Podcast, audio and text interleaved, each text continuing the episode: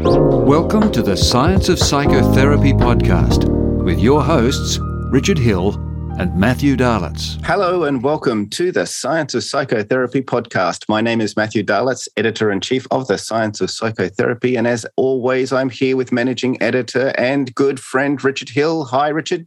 Hey, uh, Matt, fantastic to, to see you again. Look, here we are with another, oh gosh, another really interesting, another really interesting mm-hmm. podcast coming up. Our, um, uh, we're sort of calm and relaxed and in, in t-shirts, plug, plug, Wait. plug the product. Uh, they're science of psychotherapy t-shirts. uh, and, but today we're going to go over to somewhere that's just a, a tad chillier over in uh, Canada. We are. We are. We're going to go across and talk to Dr. Stuart Shanker. He's a distinguished research professor of, of, philosophy and psychology at York University and the founder of the MEHRIT Center Limited. He's a world leading authority and best selling author on the topic of self regulation and child development and the former president of the Council of Early Child Development. Oh, it sounds, it sounds like such an interesting fella. And, um, you know, I know we're going to talk a, a, along a range of, of topics and areas around regulation. We're probably going to talk about vagus. We're probably going to talk about uh, various other things. And so just to remind people that the single place, a single place that they can go to to mm-hmm. get some insight and some understanding and, and foundational framework to all this thinking is our new book. Ah, uh, yes, yes. The Practitioner's Guide to the science of psychotherapy. And uh, it, it's out in March through Norton's, of course, uh, all around the world. Um, in English at this point, but we're mm-hmm. we're hoping we'll get some more languages before too long. But um, that's just the the plug. But it, it's not a plug. It's it's really an exposition of our work that we've been doing for all these years. And uh, we hope people really enjoy it. Uh, look for some of the reviews and things as they're coming out. And for an expansion of the book, is our academy, the science of psychotherapy.net is where you can become a member and we have a huge number of articles videos lots of stuff for you to dig your teeth into. And we've uh, curated these into various mm-hmm. courses on various subjects. There's actually hundreds of courses. Yep. and uh, we've got uh, quite a few of these uh, are rewarded certificates that you can hopefully use with your uh, your own association for ceus but it's certainly you can use for your continuing education and that's what's important. But enough of that, of us and things. Let us go and learn something new and wonderful with Stuart Shanker. Dr. Stuart Shanker, thank you so much for joining us here on the Science of Psychotherapy podcast. It's so great to see you. Very nice to be here. Thank you. And of course, I'm here as well, Stuart, uh, Richard.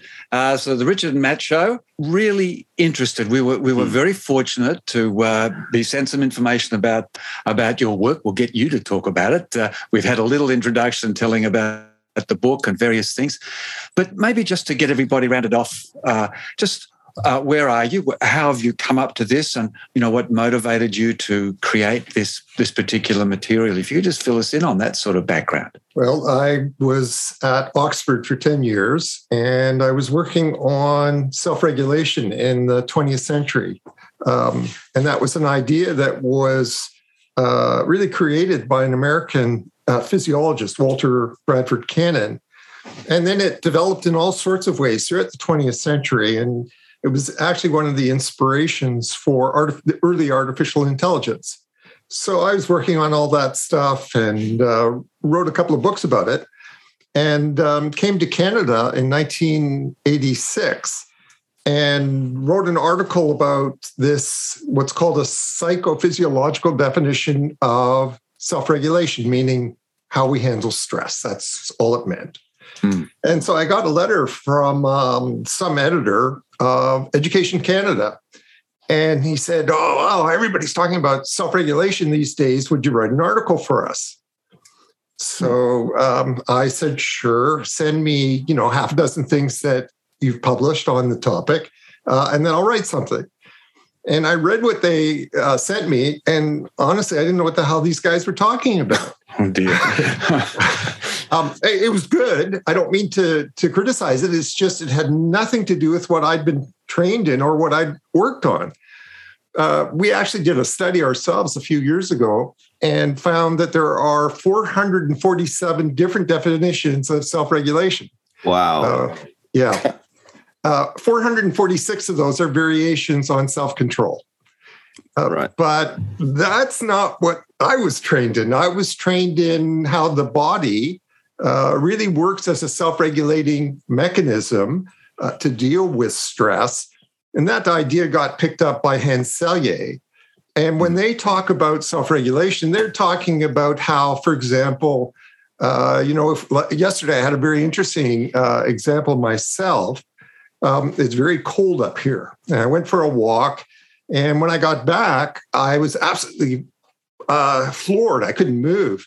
What had happened was, without my knowing it, my body was producing what are called catecholamines to deal with the cold. Cold is a stress. Mm-hmm. And uh, I didn't feel cold. I wasn't aware of being cold. And I spent the rest of the day with a fierce headache and uh, all kinds of all kinds of uh, you know side effects. So what I wanted to explain was there is this big difference between self-regulation and self-control that um, we can develop. Um, this is the work I was trained in in psychiatry under Stanley Greenspan. Uh, we can develop methods of reducing a child's stress load. First, we have to figure out when a kid is um, when a kid is overstressed. And what we discovered, I'll sum it up in one sentence. What, what, what I've discovered over the course of my career is that there is no such thing as a bad kid. Mm. Um, there are kids that are terribly overstressed. This is misinterpreted. The kids are then punished, further stressed. And that's a life that was just wasted. And that's a life that can be saved, that can be transformed. And that's what I do. Um, you know, so we work around this country and we work around the world now uh, trying to get people to see that it really isn't such a thing as a stupid kid, a lazy kid, or a bad kid. They're just kids. Um, yeah, and and and they're they're struggling. They're struggling, they're struggling. to manage a fixed world. And yes. I think this. I mean, yeah, we talk. I mean, we we are huge in um, trying to to educate people to understand that we live in a complex system. It's yes. not a linear world. I mean, there are yes. linear, lots of linear aspects to it, but yes. this complex world. So, so what what is going to be an easy path for one kid uh, is not necessarily going to be an exactly. easy path for another kid. But that doesn't mean the kid's wrong. Uh, right. And I love hearing what you're saying. So, so how uh, uh, uh do you do you find the way you access the way? How do you integrate i guess this is getting straight to the core of some of the the processes you do and the way you work with kids because i imagine each kid would be uh, each child would be almost an individual case uh, and yeah. that's just a question to ask yeah. Well we discovered a couple of things early on. Uh, the first thing is exactly richard what you just said uh, uh, no no two kids have the same reaction to stress. Uh, for some of them they thrive on it. It's what Selye called eustress and for some of them, they can't handle it and they start to break down in various ways. So that's the first lesson. What's the stress for one kid's not for another. But the second lesson is the little buggers change on you all the time. I, have got grandkids, and I'm going, "Wow, I forgot about this." yeah. yeah. So, uh, so we have um, it's really a five step uh, method that we've developed over the years, and the first step we call it reframing. And what that means is we have to figure out is this misbehavior that we're seeing or is it stress behavior? And these come from different parts of the brain. Misbehavior is very much a, a prefrontal thing. A kid knows it's intentional. The kid knows what he's doing, trying to get away with something. Stress behavior comes from the limbic system. Stress behavior comes from these ancient mechanisms. Um, and they cause the kid to behave in certain ways. So, what we want uh, when we work with parents or with teachers is we want to figure out is this stress behavior? Is this kid overstressed? And if the kid is overstressed, why is the kid overstressed? And then what can we do to start to reduce the kid's stress load? Uh, and then the last two steps are kind of key. The fourth step is we want the kid to become calm. Uh, what we've seen in our own work is a generation of children and youth who don't know what calmness is. Um, and by that we mean, you know, psychological as was as well as physical. And then the last step is restoration. And Ark, I was going through your podcast. Um, you have a wonderful lineup. Uh, all of the guys that I've either worked with or would like to work with. Uh, our our concept of restoration comes from Porges. Uh, we're really looking there at um, you know that neurobiological restorative state um, where uh, you know cellular damage is repaired and so on. Um, and how do we get children or teenagers to restore but the biggest uh, discovery that we made is that we can't do any of this until we work on the self regulation of the parent or the teacher. What, ha- what we've seen is everybody's overstressed. And if the adult is overstressed, even if they watch everything they say, even if they are really disciplined in the words they use, what they're feeling leaks. It leaks out. And this is a great point that Pat, Pat Ogden makes. So that leakage comes through, you know, affect tone, uh, eyes, gestures. And when a kid is overstressed, that's what they hear. They don't hear the words, they hear what you're feeling. So any chance you have of ha- helping that child to calm down and learn how to calm themselves um, is non-viable. Uh, they're basically not processing what you're saying. Now, can, I? I want to just jump into the middle here. Um, so you said that the experience of calm is something that kids are uh, not familiar with these days. That everybody is stressed. Yep. Now, we've been talking about stress and affect regulation for a long time now, and it seemingly things are getting worse. What's your yes. take on our society in this respect? Well, um, you know, it's funny. I had to do some work just this morning. I was giving a talk on uh, um, for a group that uh, is working with FASD, fetal alcohol syndrome, and um, their basic complaint was that uh, these kids, uh, first of all, are never calm, are are very very uh, vulnerable to serious addictions. Okay, what we see in them is what we see in all kids. Everywhere a kid goes today, they are buffeted by what's called a hook model. And the hook model was based on research done by uh, psychologists back in starting in the 70s on dopamine release. And what they found was they could manipulate uh, dopamine release, dopamine receptors in a rat very easily. It's not hard at all to do. So, dopamine's a real cool neurohormone, gives you a little buzz, um, gives you that, you know, uh, Jaak Panksepp, the great Jaak Panksepp, called it psychic energy. It gives you that feeling. It doesn't do anything. It, it doesn't. It doesn't interact with endorphins at all. It doesn't give you any pleasure. It just gives you that that buzz. What the hook model is doing is basically hook giving the kid a shot of dopamine, and you can do it with however you're going to do it. You, you can do it with a sort with mimetic desire. You can do it with playing on the child's low self-esteem. You can do it with a bell, with whistles, with red the color red. There are all kinds of techniques. And the kid gets a little shot of dopamine. And what's happening is we're seeing now this generation that when they get tired, they don't restore, they go for a shot of dopamine. And they'll get that dopamine. That dopamine craving can be satisfied any way. There's just endless ways that are, even potato chips are, are designed to maximize dopamine. Mm. So the kid is constantly, um, you know, running on um, uh, norepinephrine and epinephrine, um, never in that calm state which precedes and makes possible restoration. So uh, the tank is empty, uh, mm. and it's not just the children.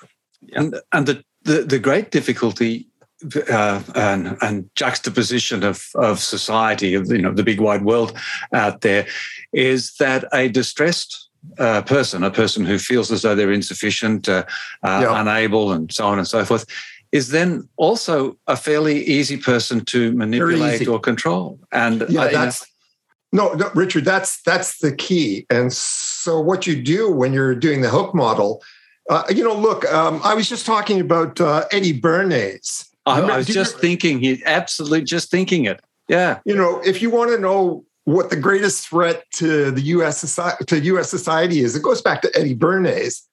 and then and then these politicians have figured out how they can how they can play the same games. So you know, I think about something like Bernays's Torches for Freedom March. Yeah, turning where- women onto smoking. Yes. turning women, you know, so you know, all in the name of freedom. Um, but if they had known, if the women had at least known that American Tobacco Company was behind all this, at least they could have chosen. And uh, but that's what we're seeing today. The the manipulation is is is it's scary now because of what Matt said. Because what we're seeing now is kids that will not that are not able to even have restorative sleep. We now know from some very interesting research done in Sweden, it takes about six hours for the amygdala. Once the amygdala has been triggered, it takes about six hours for it to calm down. So even if you've turned out the kid's lights, he's not having a restful sleep. He's not having restorative sleep. So it builds and builds. And then the kid starts to have stress behaviors, gets yelled at, gets punished, and now you now you've really exacerbated. And obviously, COVID has made what was a bad situation, you know, a thousand times worse. It's it's pretty serious right now. Mm, that's so interesting. And the release of dopamine too, I mean, that's lateralized uh, between the hemispheres where Yes. left hemisphere activity would be increased. And so you're diminishing right hemispheric activity. That's got to play into the whole scenario. So, Matt, that's a real interest. Okay, so that's a very important point. Uh, so, what we're looking at is the mesolimbic pathway. And we now know that too much dopamine has um, really negative consequences in all sorts of ways, both mental, behavioral, et cetera. Now, let me tie it into something that Richard said right from the start. Uh, I don't know if you guys are familiar with Adele Diamond. She's a Canadian scientist at BC. And she's done some fascinating research showing that really there's uh, there are different alleles for getting rid of dopamine. Some kids are born with a short allele, some kids are born with a long one. If you've got the wrong allele, you can't get rid of the excess dopamine. So some kids are flying through life because you're quite right what you just said, Matt. It goes right through the brain. There's four different uh, there's four different dopamine pathways in the brain.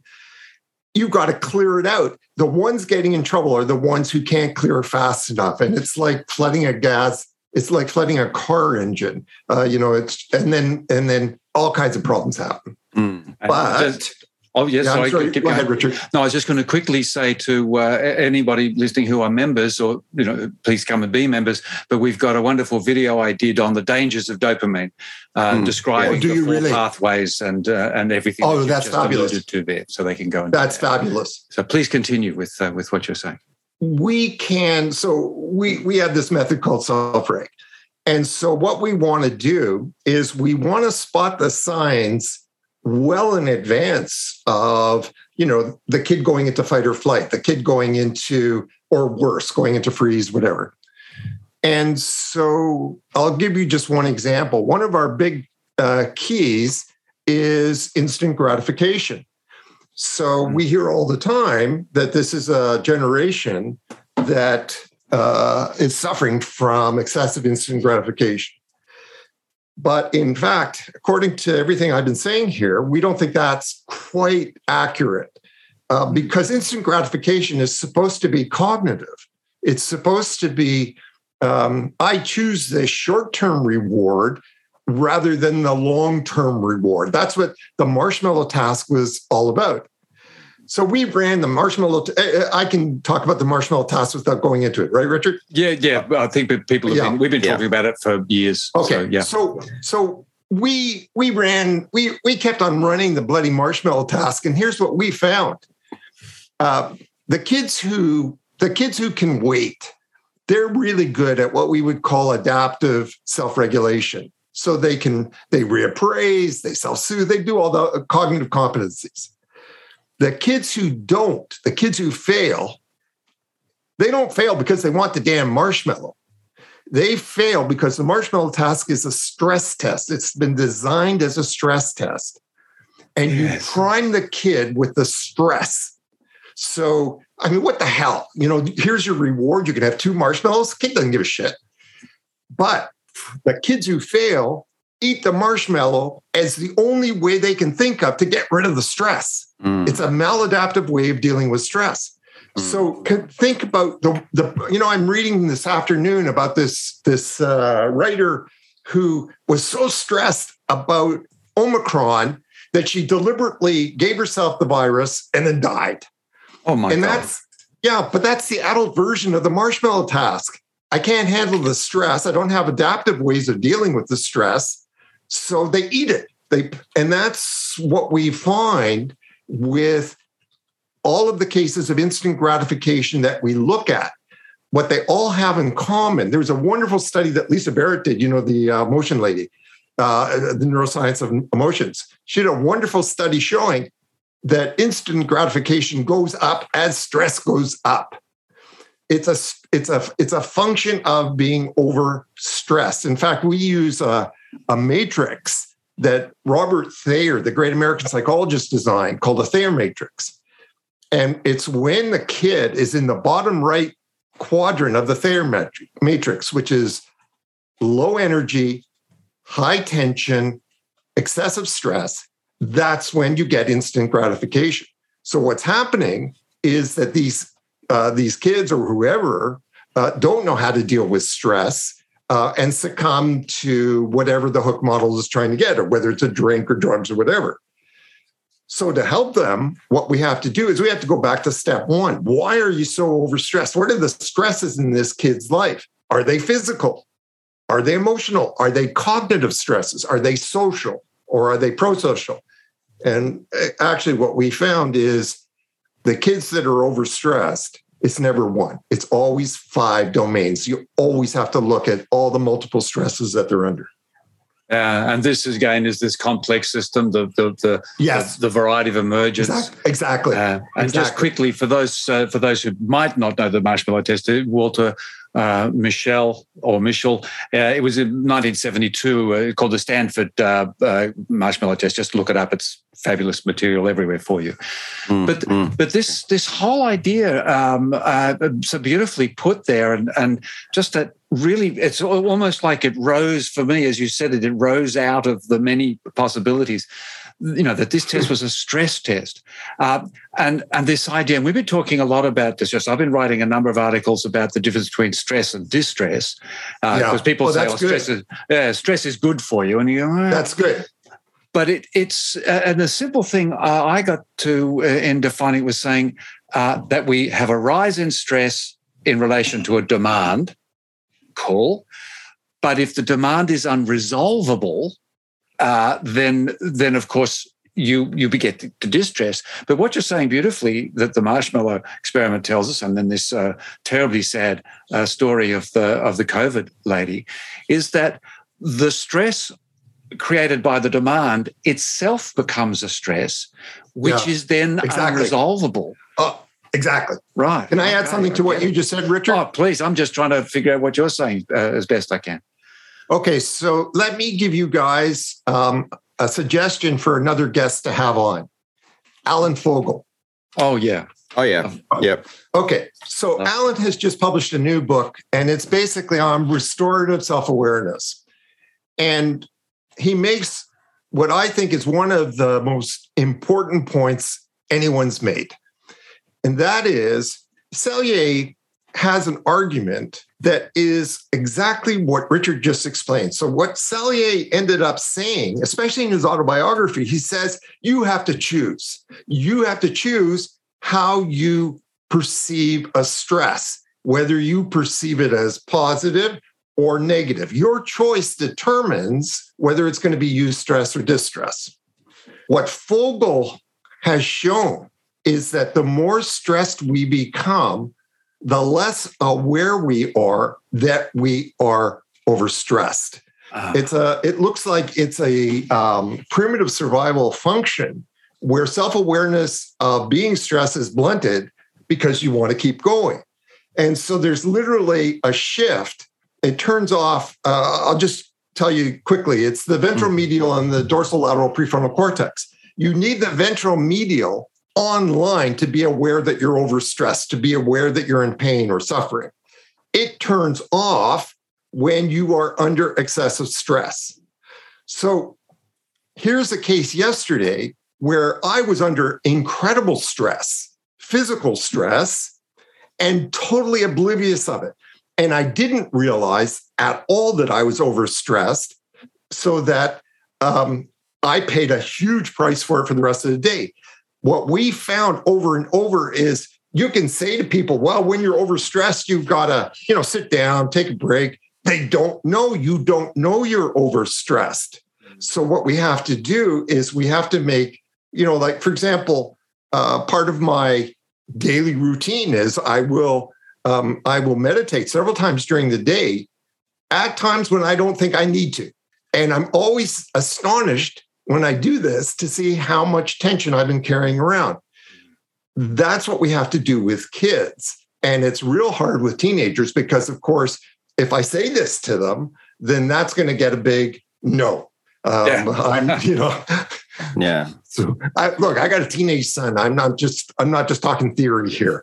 I live this every day. Yeah. So this is a kind of like a masking effect. Um, um, exactly. Exactly, Matt. Yeah, yeah. So would this be uh, sort of akin to the I don't know the the generic businessman that is you know yeah. doing all the overtime and seem seemingly handling yeah. it all, and then all of a sudden he has a heart attack or a panic attack or something. And the and the interesting thing, your example is perfect. And the interesting thing about it is that if you do if you do therapy with him after this event, hmm. he will reveal, oh, well, you know, there was this and that, and I just sort of thought it was nothing, you know, and and yep.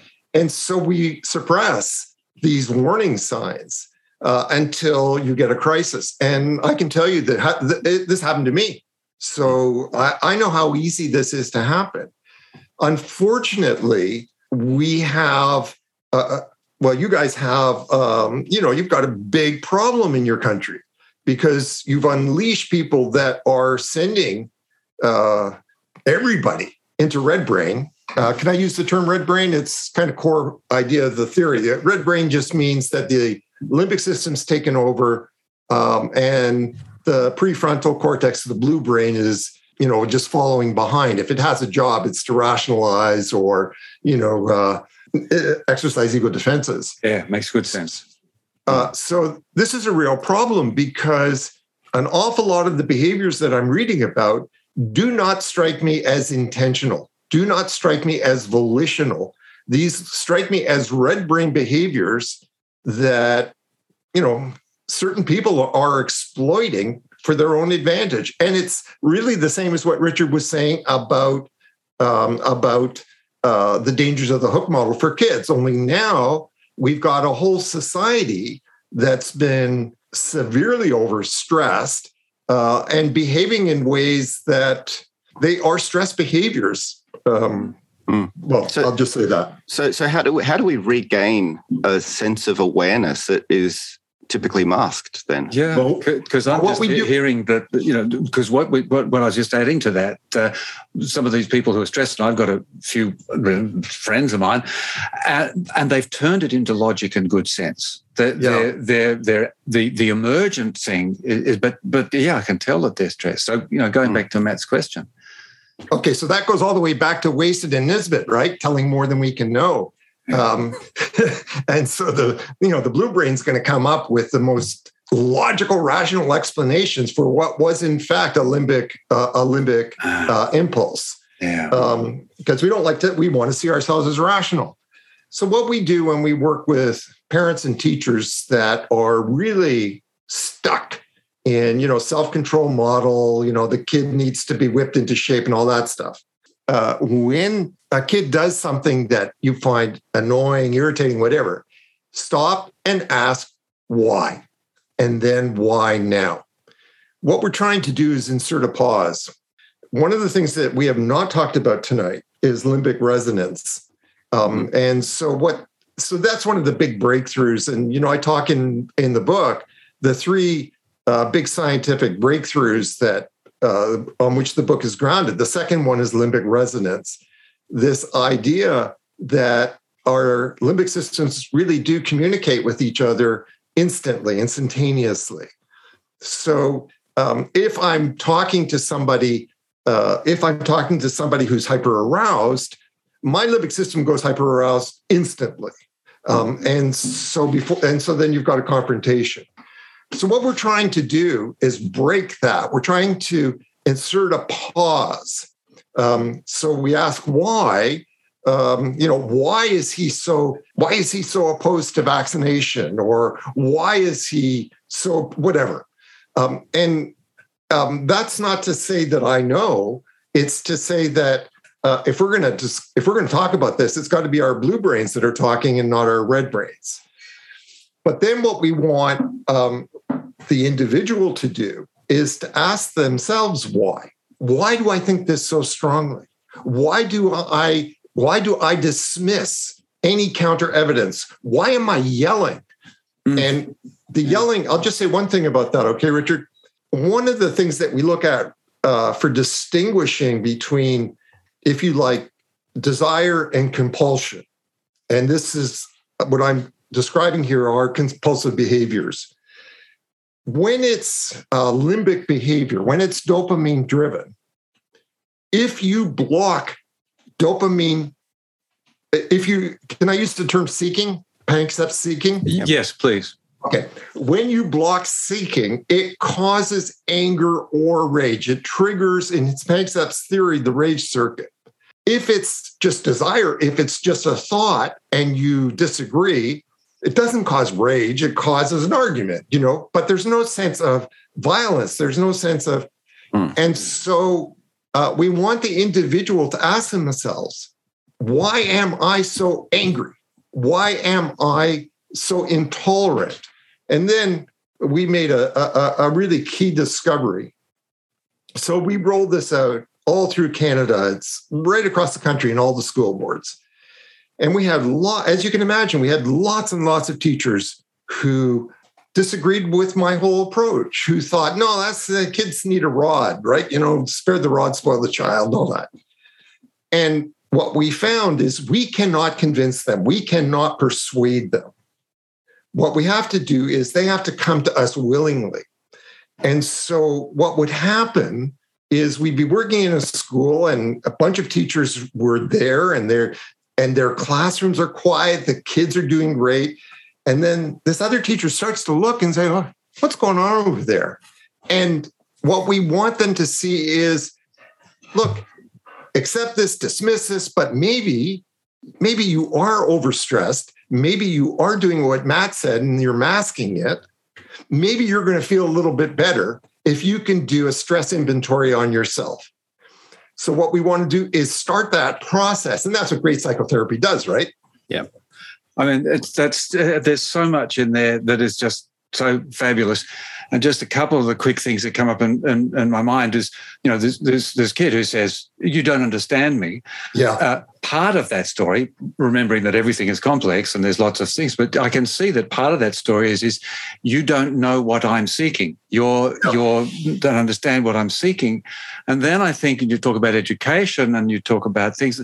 One of my uh, things I did in my uh, master's in, in education was I did a research of uh, successful teaching techniques in difficult situations. And one of the stories was the um, uh, the the freedom writers, the um, Erin Gruwell, oh. and the, they she found a common uh, element by getting them to write their stories.